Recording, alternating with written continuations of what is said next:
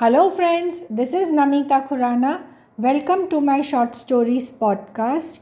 A special thanks to Anchor, the all inclusive platform. And also, dear friends, remember to recommend and follow my podcast. So, today I bring to you the famous fairy tale Rumpelstiltskin. So, let's begin.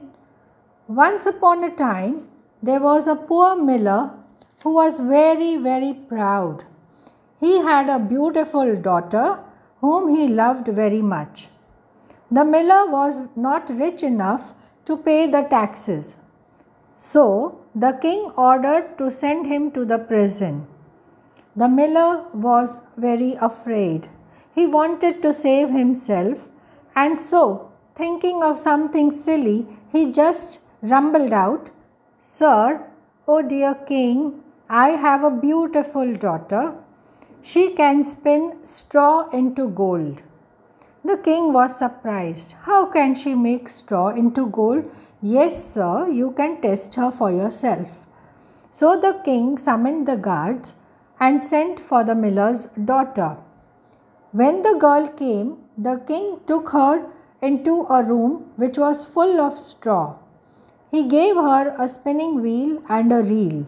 Then he said, By tomorrow, dear girl, you should have spun this straw into gold. Otherwise, you will be sent to the gallows. The girl was in deep thought.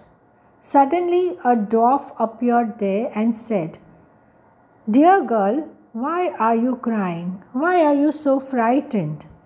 Alas, said the girl, I have been ordered by the king to spin straw into gold and I really don't know how to do it. My father promised him falsely. What will you give me? I want something to do your work for you. I know how to spin straw into gold, said the little dwarf with a wicked smile. I will give you my necklace, said the beautiful girl with folded hands. The dwarf took the necklace, seated himself in front of the wheel, and started spinning the straw into gold. By morning, when the king came, he was very delighted to see the reels of gold which had been spun by the little dwarf whole night. The king again locked the girl in a still bigger room. This time he gave her ring to the little man for helping her. Again out of greed, the king locked her in a big room to spin gold. After finishing the work, the little dwarf asked the girl for a gift. The girl had nothing to give this time. So he asked for her first baby that would be born to her in her near future.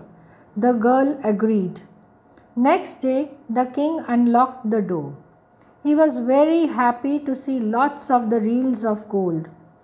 The king thought, if I marry this beautiful girl of the miller, I shall be the richest man in the world.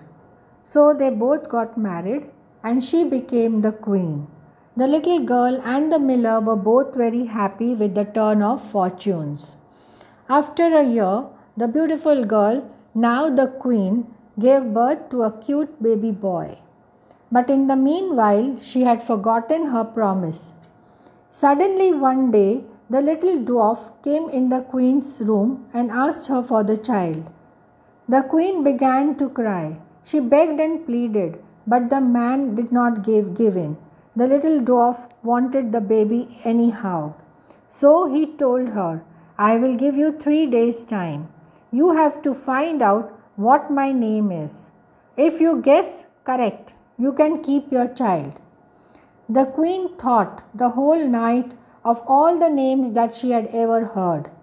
She also sent a messenger to inquire far and wide for any other name that there might be of this little dwarf.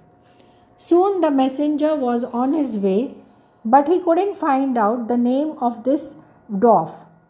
On the third day, the messenger came back to the queen. The messenger told the queen, When I reached a high mountain at the end of the forest, I saw a little man hopping and shouting, Today I bake, tomorrow brew, the next I'll have the queen's child. Ha, I am glad that no one knew that Rumpelstiltskin I am styled. Hearing these words, the queen was delighted. Soon afterwards, when the little dwarf came in and asked for his name, she guessed the first name as Konrad. No, said the dwarf. Then she said, Perhaps your name is Rumpelstiltskin. Hearing this correct name, the little man got angry. He thumped his legs so hard on the floor that the impact created a hole. Soon he disappeared inside the hole.